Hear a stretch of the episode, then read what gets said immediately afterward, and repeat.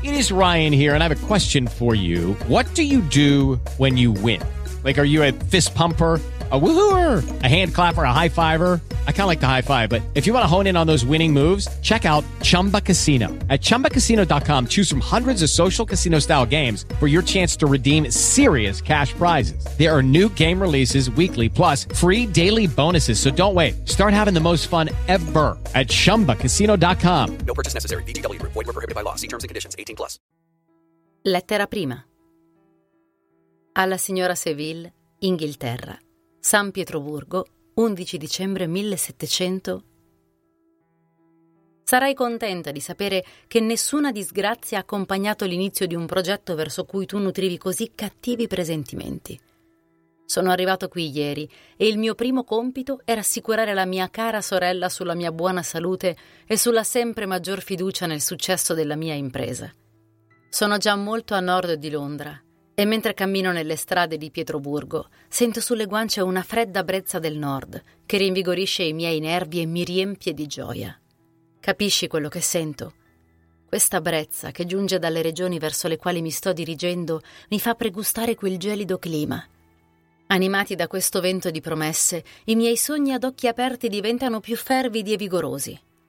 Cerco invano di convincermi che il polo è sede di gelo e desolazione la mia immaginazione si presenta sempre come una terra di bellezza e piacere.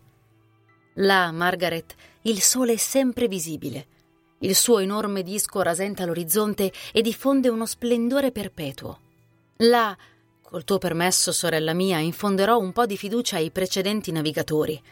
Là la neve e il gelo sono banditi e veleggiando su un mare calmo possiamo essere spronati verso una terra che supera in meraviglia e in bellezza qualsiasi regione finora scoperta nel mondo conosciuto. I suoi prodotti e le sue fattezze possono essere senza pari, come i fenomeni dei corpi celesti lo sono in queste solitudini inesplorate. Cosa non ci si può aspettare in una terra di eterna luce?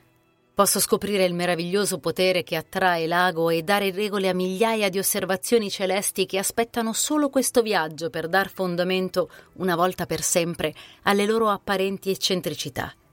Sazierò la mia ardente curiosità con la vista di una parte del mondo mai visitata prima e potrò calpestare una terra mai calcata da piede umano. Questo è ciò che mi affascina ed è sufficiente a vincere ogni paura di pericolo o di morte e a indurmi a incominciare questo duro viaggio con la gioia di un bambino che con i suoi compagni di vacanza parte a bordo di una piccola barca alla scoperta del suo fiume natio. Ma supponiamo che tutte queste congetture siano false. Non puoi negare l'inestimabile beneficio che apporterò all'intera umanità fino all'ultima generazione, scoprendo un passaggio vicino al polo verso quei paesi che oggi possono essere raggiunti solo dopo parecchi mesi o rivelando il segreto della calamita, che se possibile può essere svelato solo da un'impresa come la mia. Queste riflessioni hanno cancellato l'agitazione con cui ho iniziato la mia lettera e sento il mio cuore ardere di un entusiasmo che mi innalza fino al cielo, poiché non vi è nulla che tranquillizzi la mente quanto un fermo proposito, un punto su cui l'anima possa fissare il suo occhio intellettuale.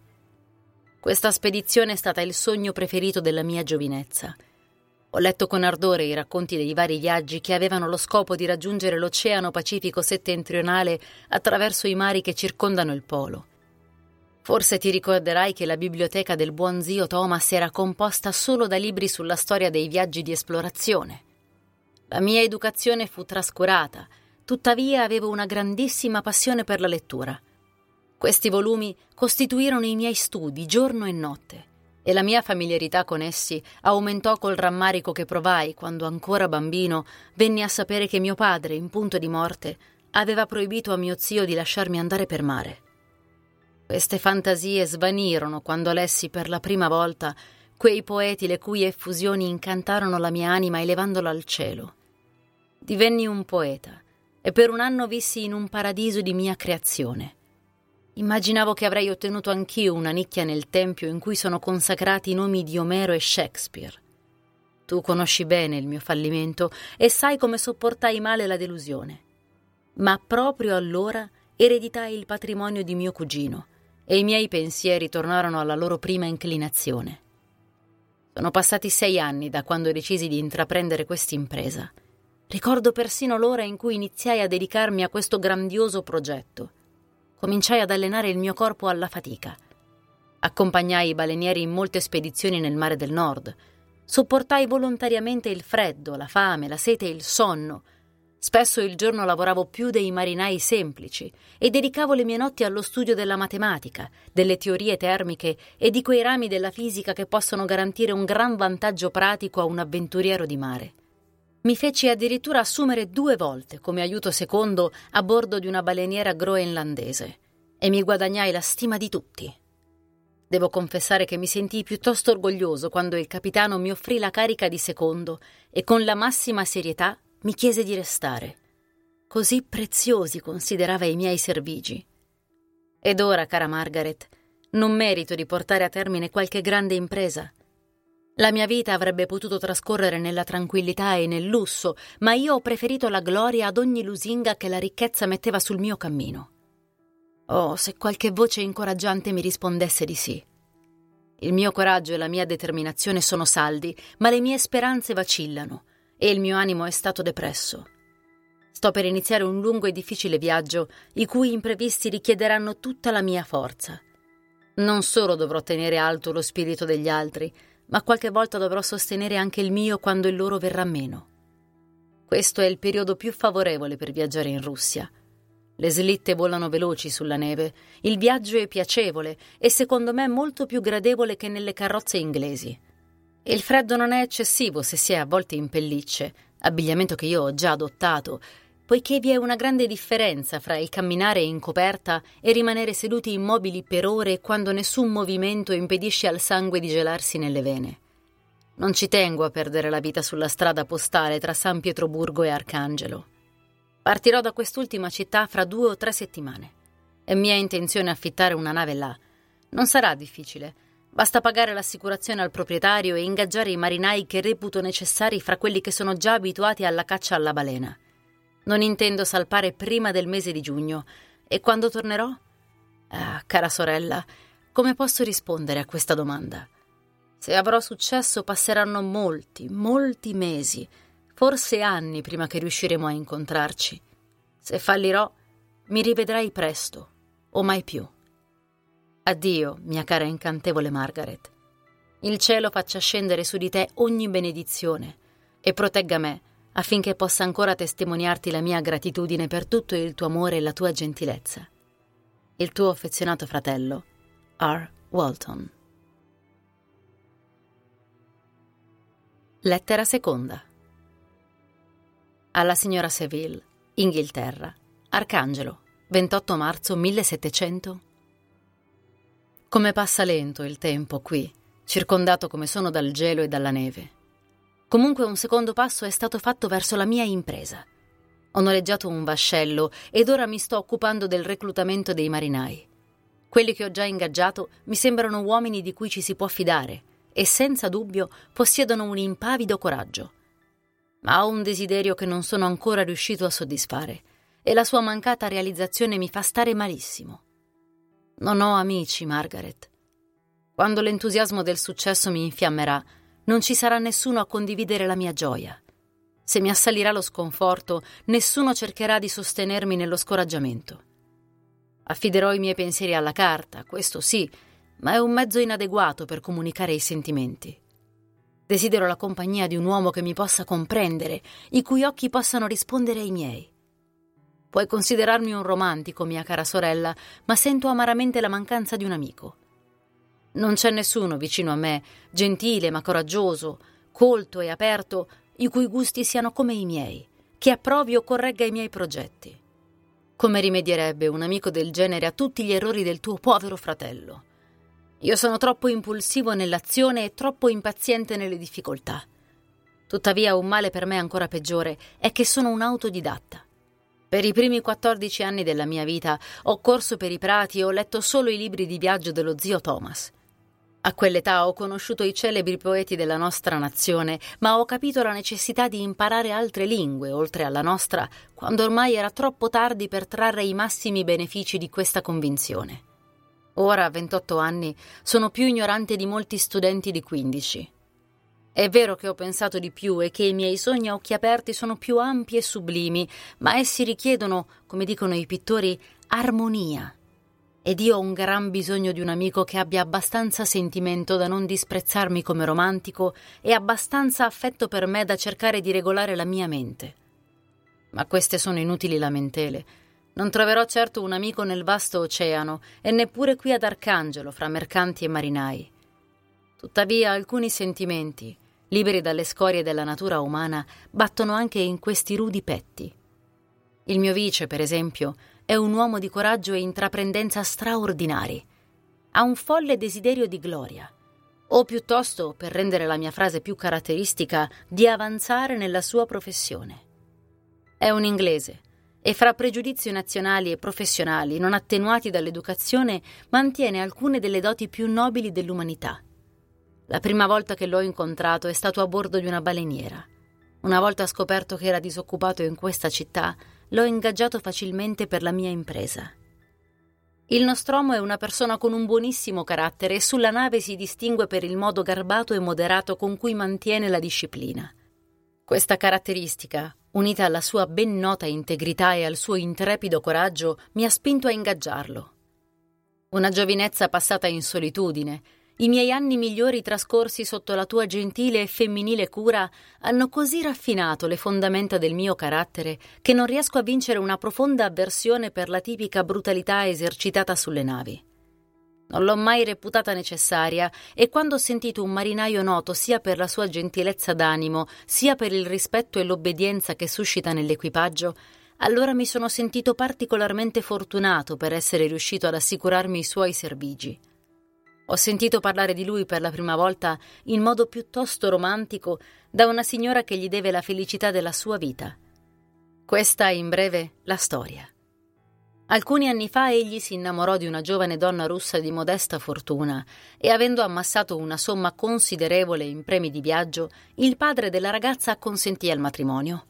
Prima della cerimonia designata egli incontrò la sua amata era in un mare di lacrime, gli si gettò ai piedi e lo supplicò di risparmiarla, confessandogli di essere innamorata di un altro, ma che questi era povero e che suo padre non avrebbe mai acconsentito alla loro unione. Il mio generoso amico rassicurò la fanciulla implorante e, saputo il nome dell'innamorato, abbandonò subito ogni pretesa. Egli aveva già acquistato coi suoi soldi una fattoria nella quale aveva intenzione di passare il resto della vita, ma diede tutto al rivale, compreso il denaro dei premi affinché comprasse del bestiame. E poi sollecitò lui stesso il padre della fanciulla ad acconsentire al matrimonio di lei col suo innamorato. Il vecchio però rifiutò fermamente, ritenendosi in debito d'onore con il mio amico, il quale, trovando il padre inflessibile, lasciò il paese e ritornò solo quando seppe che la sua amata si era sposata secondo i suoi desideri. Che uomo nobile, dirai. Lo è, ma è anche totalmente privo di istruzione. È silenzioso come un turco e lo accompagna una sorta di inconsapevole trascuratezza, che se da una parte rende la sua condotta più sorprendente, dall'altra diminuisce l'interesse e la simpatia che altrimenti susciterebbe. Tuttavia non credere, perché mi lamento un po' e immagino per le mie fatiche una consolazione che potrei non conoscere mai, che io stia esitando nelle mie decisioni. Quelle sono fissate come il destino, e il mio viaggio è solo rimandato finché il tempo non ci permetterà di imbarcarci. L'inverno è stato terribilmente rigido, ma la primavera promette bene ed è preannunciata in notevole anticipo, quindi potrei salpare prima del previsto. Non farò nulla di avventato, mi conosci abbastanza per fidarti della mia prudenza e della mia premura quando mi è affidata la sicurezza degli altri. Non posso descriverti le mie sensazioni all'approssimarsi della mia impresa. È impossibile trasmetterti un'idea della sensazione di fremito, a volte piacevole, a volte paurosa, con cui mi sto preparando alla partenza. Sto per andare verso regioni inesplorate, nella terra della nebbia e della neve, ma non ucciderò nessun albatros. Quindi non preoccuparti per la mia sicurezza, o se dovessi tornare da te sfinto e afflitto come il vecchio marinaio. Sorriderai alla mia allusione, ma ti svelerò un segreto. Ho attribuito spesso la mia devozione, il mio appassionato entusiasmo per i pericolosi misteri dell'oceano alla produzione del più fantasioso dei poeti moderni. C'è qualcosa al lavoro nella mia anima che non capisco. Io sono un tipo operoso, scrupoloso, un lavoratore che agisce con perseveranza e fatica, ma oltre a questo, l'amore per il meraviglioso, la fede in esso accompagna tutti i miei progetti e mi spinge fuori dai comuni sentieri degli uomini fino al mare tempestoso e alle regioni mai visitate che mi accingo a esplorare.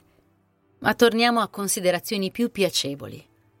Ti rivedrò ancora, dopo aver attraversato immensi mari ed essere passato dai capi più meridionali dell'Africa o dell'America. Non oso aspettarmi un tale successo, tuttavia non riesco a sopportare il rovescio della medaglia. Per ora continuo a scrivermi in ogni occasione. Potrei ricevere le tue lettere proprio nei momenti in cui ne ho più bisogno per sostenere il mio morale. Ti voglio molto bene. Ricordami con affetto. Potresti non avere più mie notizie. Il tuo affezionato fratello, Robert Walton. Lettera terza. Alla signora Seville, Inghilterra, 7 luglio 1700. Mia cara sorella, ti scrivo poche righe di fretta per dirti che sto bene e che sono a buon punto del mio viaggio. Questa lettera arriverà in Inghilterra grazie a un commerciante che sta tornando a casa da Arcangelo, più fortunato di me che potrei non rivedere la mia terra nativa per molti anni. Comunque il mio umore è buono. Gli uomini sono animosi e apparentemente decisi a proseguire, e le lastre galleggianti di ghiaccio che continuiamo ad incontrare e che rivelano la pericolosità della regione verso cui ci dirigiamo sembrano non intimorirli. Abbiamo già raggiunto una latitudine molto alta, ma è il culmine dell'estate e benché non siano così caldi come in Inghilterra, i venti del sud che ci spingono velocemente verso quei lidi che considero così ardentemente toccare portano un certo tepore rinvigorente che non mi aspettavo. Finora non è successo nessun incidente degno di essere menzionato in una lettera. Un paio di violente burrasche e l'apertura di una falla sono incidenti che un navigatore esperto difficilmente ricorda di annotare, e io sarò ben contento se non ci accadrà niente di peggio durante il viaggio. Addio, mia cara Margaret. Stai tranquilla che per il mio e il tuo bene non correrò incontro al pericolo. Sarò freddo, perseverante e prudente. Ma il successo coronerà i miei sforzi. Perché no? Sono andato così lontano, tracciando una via sicura su mari inesplorati, le stesse stelle sono osservatrici e testimoni del mio trionfo. Perché non procedere ancora su questo indomito e tuttavia obbediente elemento? Cosa può fermare l'animo determinato e la volontà risoluta dell'uomo? Il mio cuore gonfio trabocca involontariamente in questo modo, ma devo smettere. Il cielo benedica la mia amata sorella. Robert Walton. Lettera quarta. Alla signora Seville, Inghilterra, 5 agosto 1700. C'è capitato un incidente così strano che non posso fare a meno di annotarlo, benché sia molto probabile che tu mi veda prima che questi fogli giungano in tuo possesso.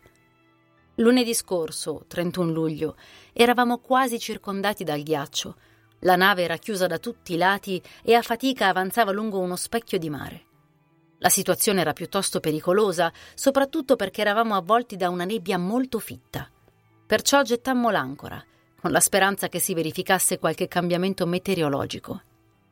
Verso le due la nebbia si alzò e noi vedemmo una vasta e irregolare distesa di ghiaccio che si estendeva in ogni direzione e sembrava non avere fine. Alcuni dei miei compagni si lamentarono e la mia stessa mente si fece allarmata per pensieri inquietanti, quando una strana visione attirò improvvisamente la nostra attenzione, attenuando la nostra preoccupazione. Vedemmo un carro basso, attaccato a una slitta e trainato dai cani, dirigersi verso nord a una distanza di circa mezzo miglio. Un essere dall'aspetto umano, ma che doveva avere una statura gigantesca, sedeva nella slitta e guidava i cani. Seguimmo il lapido avanzare del viaggiatore con i nostri cannocchiali finché scomparve fra le irregolarità dei ghiacci. Questa apparizione suscitò in noi un'incredibile meraviglia – Pensavamo di trovarci a centinaia di miglia da terra, ma questa visione ci rivela che in realtà non eravamo così lontani come avevamo supposto. Comunque, circondati dal ghiaccio, era impossibile seguire la pista che avevamo osservato con la massima attenzione. Circa due ore dopo udimmo il mare gemere e prima di notte il ghiaccio si ruppe e liberò la nave. Tuttavia, navigammo alla cappa sino al mattino per timore di incontrare nell'oscurità quei grossi ammassi vaganti che dopo la rottura del ghiaccio vanno alla deriva. Io approfittai di questo momento per riposare qualche ora. Il mattino, non appena fu chiaro, risalii in coperta e trovai tutti i marinai indaffarati su un lato del vascello, come se stessero parlando con qualcuno in mare. In effetti, si trattava di una slitta, come quella vista in precedenza, che durante la notte era scivolata verso di noi sopra un grande frammento di ghiaccio. Era sopravvissuto solo un cane, ma c'era un essere umano sulla slitta e gli uomini lo stavano convincendo a salire a bordo. Non era un abitante selvaggio di qualche isola inesplorata, come invece sembrava l'altro viaggiatore, ma un europeo. Quando arrivai in coperta, il nostromo disse: Ecco il capitano, egli non vi permetterà di morire in mare aperto. Vedendomi, lo straniero mi si rivolse in inglese, benché con un accento straniero. Prima che salga a bordo del vostro vascello, disse, avreste la gentilezza di dirmi dove siete diretto? Puoi immaginare il mio stupore al sentire una tale domanda fattami da un uomo sull'orlo della distruzione e per il quale, credevo, la mia nave rappresentasse un bene che non avrebbe scambiato per tutte le ricchezze del mondo. Comunque, risposi che eravamo in viaggio di esplorazione verso il Polo Nord. Udito ciò, sembrò soddisfatto e acconsentì a salire a bordo. Buon Dio! Margaret, se avessi visto l'uomo che aveva patteggiato per la sua salvezza, la tua sorpresa sarebbe stata enorme. Le sue membra erano quasi congelate e il suo corpo terribilmente emaciato per la fatica e la sofferenza. Non avevo mai visto un uomo in condizioni così pessime. Cercammo di portarlo in cabina, ma non appena lasciò l'aria aperta svenne. Allora lo riportammo in coperta e lo rianimammo frizionandolo con del brandy e forzandolo a inghiottirne una piccola quantità. Appena diede segni di vita, lo coprimmo di coperte e lo facemmo sedere accanto al camino della stufa della cucina. Pian piano si riprese e mangiò un po' di minestra che lo ristorò in modo eccezionale. Passarono così due giorni prima che riuscisse a parlare e io spesso temetti che le sofferenze l'avessero privato dell'intelletto. Quando si fu un poco ripreso, lo portai nella mia cabina per assisterlo quel tanto che il mio dovere mi consentiva. Non avevo mai visto una creatura più interessante. I suoi occhi hanno in generale un'espressione selvaggia, persino folle. Ma ci sono momenti in cui, se qualcuno compie un gesto di gentilezza nei suoi confronti o gli presta un minimo servizio, il suo volto si illumina di un raggio di benevolenza e di dolcezza di cui non ho mai visto l'uguale. Però è solitamente malinconico e disperato, a volte digrigna i denti come se non reggesse il peso del dolore che l'opprime. Quando il mio ospite si fu abbastanza ristabilito, non mi fu facile tenerlo lontano dagli uomini, che volevano fargli migliaia di domande, ma non avrei mai permesso che lo tormentassero con la loro futile curiosità, visto che la sua ripresa fisica e mentale dipendeva chiaramente dal riposo assoluto. Tuttavia, una volta il mio vice gli chiese come mai si fosse spinto così lontano sul ghiaccio su un veicolo così strano. Il suo volto si fece subito triste e rispose per cercare uno che fuggiva da me. E l'uomo che inseguite viaggia nello stesso modo? Sì. Credo allora di averlo visto, perché il giorno che vi abbiamo raccolto abbiamo notato dei cani tirare una slitta sul ghiaccio con a bordo un uomo. Questo attirò l'attenzione dello sconosciuto, che fece una moltitudine di domande circa la strada che il demone, così lo chiamò, stava seguendo. Subito dopo, quando rimase solo con me, disse senza dubbio ho sollevato la vostra curiosità, così come quella di questa brava gente. Ma voi siete troppo rispettoso per fare domande. Certamente.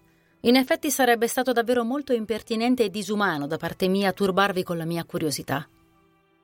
Eppure, voi mi avete salvato da una strana e pericolosa situazione, mi avete benevolmente riportato alla vita.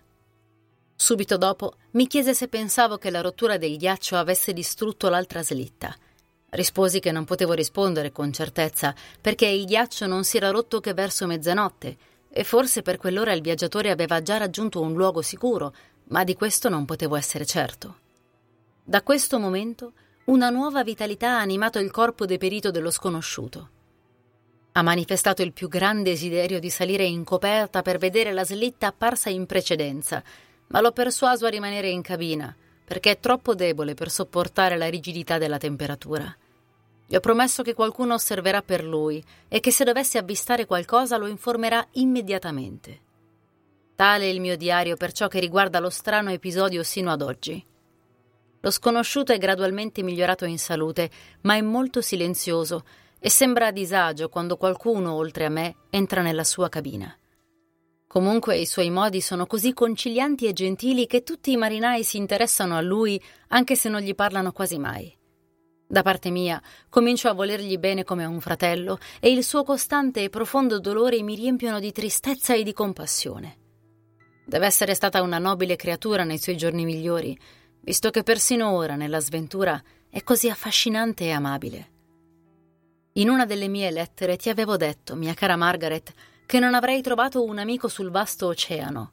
E invece ho trovato un uomo che prima che il suo spirito venisse abbattuto dalla sofferenza sarei stato felice di avere come amico del cuore. Continuerò il mio diario a intervalli, con notizie sullo sconosciuto quando avrò nuovi episodi da annotare. 13 agosto 1700 Il mio affetto per il mio ospite aumenta ogni giorno. Egli suscita allo stesso tempo tutta la mia ammirazione e la mia pietà. Come posso vedere una creatura così nobile distrutta dalla sofferenza senza provare il massimo dolore? Così gentile e così saggio. La sua mente è così istruita e quando parla, benché le sue parole siano scelte con l'arte più coltivata, fluiscono con una rapidità e un'eloquenza senza pari. Si è ripreso quasi completamente dalla malattia e sta sempre sul ponte apparentemente in cerca della slitta che lo precedeva. Comunque, sebbene sia infelice, non pensa solo alla propria sofferenza, ma si interessa profondamente ai progetti altrui. Abbiamo spesso parlato dei miei che gli ho comunicato senza reticenza. Ha esaminato attentamente tutti gli argomenti in favore di un mio eventuale successo e il più piccolo dettaglio sulle misure che ho adottato per assicurarlo. È stato facile per me, grazie alla comprensione che egli mi ispira, usare il linguaggio del cuore e dar sfogo al bruciante ardore della mia anima e affermare con tutto il fervore che mi infiamma come sacrificherei la mia fortuna, la mia esistenza, la mia stessa speranza per la riuscita della mia impresa. La vita o la morte di un uomo solo sarebbero un piccolo prezzo da pagare per l'acquisizione della conoscenza che cerco, per il dominio che acquisirei sui nemici della nostra razza. Mentre parlavo, una scura tristezza si diffuse sul volto del mio ascoltatore. All'inizio cercò di nascondere la sua emozione, mise le mani davanti ai suoi occhi e la mia voce tremò e venne meno quando scorsi delle lacrime scorrere veloci fra le sue dita. Un gemito fuoriuscì dal suo petto anelante. Tacqui. Alla fine, con voce spezzata, disse: Uomo infelice, condividi la mia pazzia. Hai bevuto anche tu quella bevanda avvelenata. Ascoltami, lascia che ti racconti la mia storia e getterai la coppa via dalle tue labbra. Tali parole, puoi immaginare, suscitarono tutta la mia curiosità. Ma il parossismo di dolore che aveva assalito lo sconosciuto ebbe la meglio sulle sue forze debilitate, e furono necessarie molte ore di riposo e di tranquilla conversazione per riportarlo alla calma. Sedata la violenza dei suoi sentimenti, sembrò disprezzare se stesso per essere stato schiavo della passione, e domando l'oscura tirannia della disperazione, mi spinse a parlare ancora di me stesso. Mi chiese di parlargli dei miei primi anni. Il racconto fu presto fatto, ma suscitò vari spunti di riflessione. Gli dissi del mio desiderio di trovare un amico, della mia sete di una comunione di idee più intima con un'altra mente, cosa che finora non mi era mai capitata, ed espressi la mia convinzione che un uomo che non goda di questa benedizione non può vantare una gran felicità.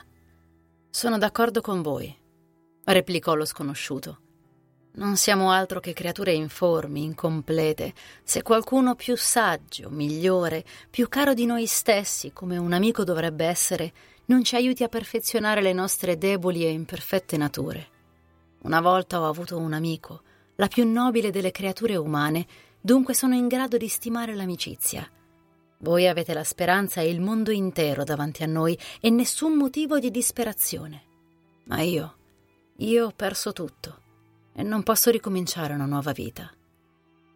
Così disse e sul suo volto apparve un'espressione di calmo e radicato dolore che mi toccò il cuore.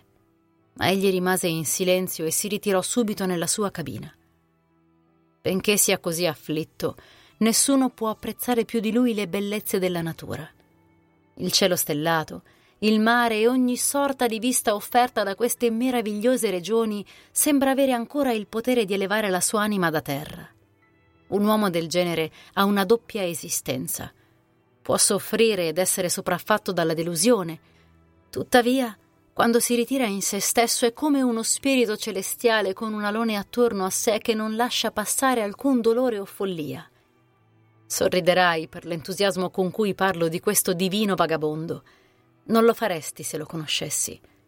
Tu sei stata allevata ed educata fra i libri e la solitudine e sei dunque un po' esigente, ma questo ti rende solo più capace di apprezzare i meriti straordinari di quest'uomo meraviglioso. A volte ho cercato di scoprire quale sia la qualità che egli possiede che lo eleva in modo così incommensurabile sopra ogni persona che ho mai conosciuto. Credo sia un acume intuitivo, un rapido e corretto potere di giudizio, un saper penetrare nelle cause delle cose con chiarezza e precisione senza pari. A ciò va aggiunta una facilità di espressione e una voce le cui varie intonazioni sono musica che conquista l'anima. 19 agosto 1700. Ieri lo straniero mi ha detto Potete ben notare, capitano Walton, che io ho sofferto sventure grandi e senza pari. Avevo deciso un tempo che il ricordo di queste sofferenze sarebbe morto con me, ma voi mi avete spinto a modificare la mia decisione. Voi cercate conoscenza e saggezza, come una volta facevo anch'io e spero con tutto il cuore che la ricompensa ai vostri desideri non sia il morso di un serpente come è stato per me. Non so se il racconto delle mie disgrazie vi sarà utile. Tuttavia, quando penso che state seguendo lo stesso cammino, esponendovi agli stessi pericoli che mi hanno reso ciò che sono, immagino che possiate trarre una morale appropriata dalla mia storia storia che potrebbe guidarvi se avrete successo nella vostra impresa e consolarvi in caso di fallimento. Preparatevi ad ascoltare avvenimenti che di solito sono ritenuti straordinari. Se ci trovassimo in un tranquillo paesaggio naturale, avrei paura di incontrare la vostra incredulità, forse il vostro scherno. Ma in queste regioni selvagge e misteriose, molte cose che provocherebbero il riso in coloro che non sono abituati ai poteri mutevoli della natura sembrano possibili. Né dubito che il mio racconto non porti in sé le prove della verità degli eventi che lo compongono. Puoi ben immaginare come fossi compiaciuto per questa offerta, tuttavia non potevo sopportare che rinnovasse il suo dolore per raccontarmi le sue sventure. Nutrivo la più grande impazienza di ascoltare la narrazione promessa, in parte per curiosità e in parte per un forte desiderio di migliorare il suo destino, per quanto fosse in mio potere espressi questi sentimenti nella mia risposta. Vi ringrazio, replicò, per la vostra sensibilità, ma è inutile. Il mio fato è quasi compiuto. Aspetto solo un evento e poi riposerò in pace. Capisco ciò che provate, ma vi state sbagliando, amico mio, se mi permettete di chiamarvi così. Niente può cambiare il mio destino. Ascoltate la mia storia e vi renderete conto di come sia irrevocabilmente stabilito. Poi mi disse che avrebbe iniziato il racconto il giorno dopo, quando sarei stato più libero. Questa promessa suscitò i miei più profondi ringraziamenti. Ho deciso che ogni notte, eccetto quando sarò assolutamente occupato dai miei doveri, annoterò ciò che egli narrerà durante il giorno, cercando di riportare il più possibile le sue esatte parole. Se fossi impegnato, prenderò almeno degli appunti. Questo manoscritto ti darà senza dubbio un grandissimo piacere, ma io che lo conosco e che l'ho sentito dalle sue labbra, con quale interesse e partecipazione lo leggerò un giorno. Persino ora che m'accingo nell'opera, la sua voce piena risuona nelle mie orecchie. I suoi occhi luminosi indugiano su di me con tutta la loro dolcezza malinconica. Vedo la sua esile mano alzarsi nell'eccitazione del racconto, mentre i lineamenti del suo volto sono irradiati dalla sua anima. Singolare e straziante deve essere la sua storia, terribile la tempesta che ha colto il prode vascello lungo il suo percorso e l'ha affondato così.